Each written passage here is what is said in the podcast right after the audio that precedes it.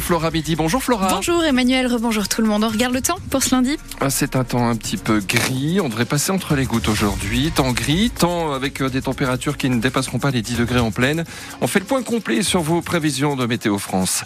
Dans quelques instants, juste après votre journal de 9h, bienvenue sur France Bleu Belfort-Montbéliard.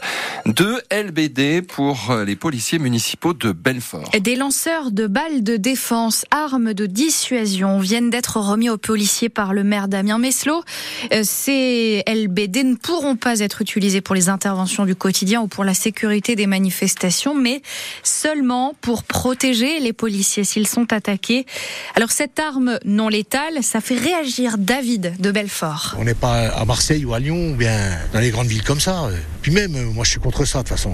Tu te leur prends dans la poire ou bien dans la tête, c'est dangereux. Ils peuvent intervenir sans envoyer ces machins. Il y a d'autres moyens, je sais pas moi. Il y a des techniques de défense euh, plus appropriées que ça. Je pense que les autorités peuvent se faire entendre sans avoir euh, recours à ce genre de, choses en fait. Euh, c'est pas nécessaire. Je suis pas vraiment sûr qu'il y ait besoin d'autant de peut-être de matériel. Après, je, je me rends pas compte peut-être de la délinquance aussi qu'il peut y avoir ici ou des difficultés en tout cas. C'est pas normal d'utiliser des choses comme ça parce qu'il y a eu pas mal de personnes, on va dire blessées graves avec ceci. Non, je me sentirais pas en sécurité s'ils en ont. Réaction donc de ces Belfortins. La réponse maintenant de Philippe Duvernois, adjoint à la sécurité à la mairie de Montbéliard.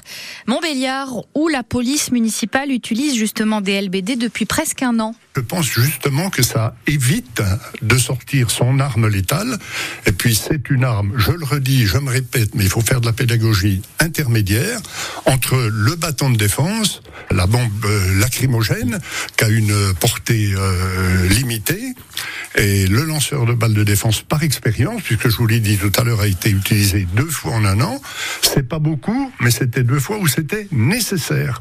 Et je me demande ce qui serait arrivé si les policiers municipaux n'avaient pas été dotés de cette arme. L'interview de Philippe Duvernois est disponible en longueur sur votre application ici. Un accident de la circulation sur la départementale 483 hauteur d'Héricourt hier a fait un blessé grave. Il s'agit d'un choc frontal entre deux voitures vers 20h20. L'homme gravement blessé est âgé d'une trentaine d'années. Il a été transporté à l'hôpital de Besançon. L'accident a également blessé plus légèrement deux femmes. Veille, samedi soir, c'est un jeune homme à trottinette qui a été renversé dans Belfort, entre le boulevard, Maréchal Joffre et la rue Marcel Paul vers 19h. Le conducteur de la trottinette, un Belfortin de 20 ans, n'aurait en fait pas laissé la priorité et a heurté le pare-brise d'une voiture.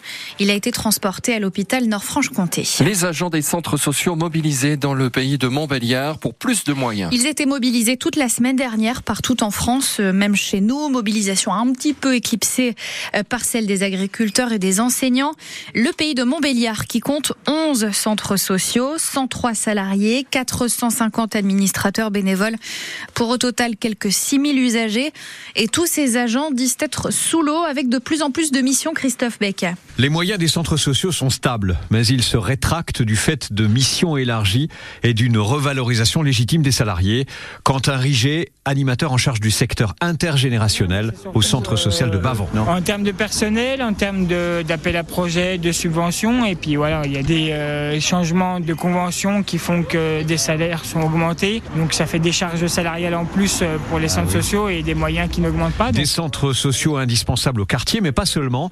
Ici à Bavon, on est tourné également vers la ruralité, comme l'explique Dominique Miel, président de la Fédération régionale des centres sociaux. Le, monde rural est aussi en, en souffrance. On le voit avec les mobilisations des paysans, mais ils sont aussi en souffrance au niveau de l'animation de la vie sociale.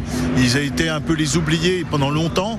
Et notre centre social, nous, euh, on a en gros 30% de nos adhérents qui sont issus des villages euh, aux alentours qui sont rurales. Daniel, retraité, confirme. Pour moi, c'est la maison du bon Dieu. Sitôt que j'ai n'importe quoi comme problème, je vais aller voir.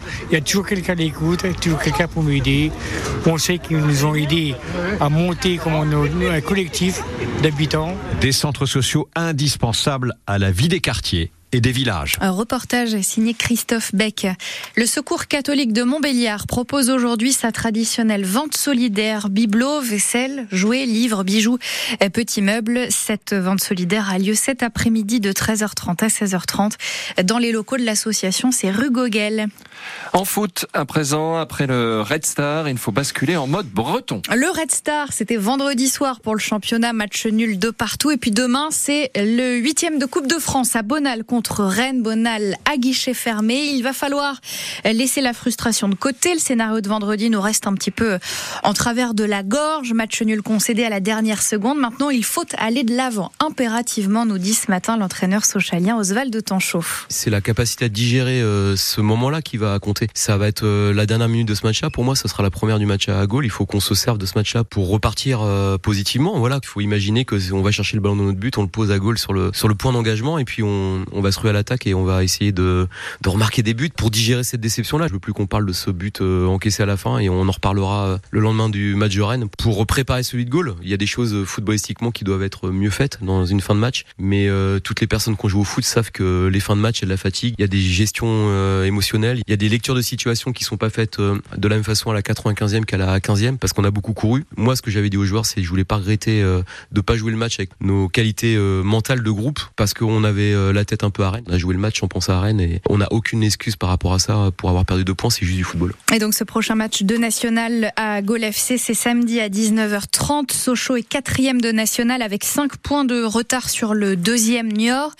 Place demain, je le disais, à la Coupe de France face à Rennes. Coup d'envoi 20h45, mais émission spéciale dès 19h sur France Bleu Belfort Montbéliard. Vous pourrez même réagir hein, euh, à, la, à, la, réussite, on espère, du FC Sochaux Montbéliard, mais on se met déjà dans l'ambiance ce soir dans votre émission 100% FCSM avec Hervé Blanchard.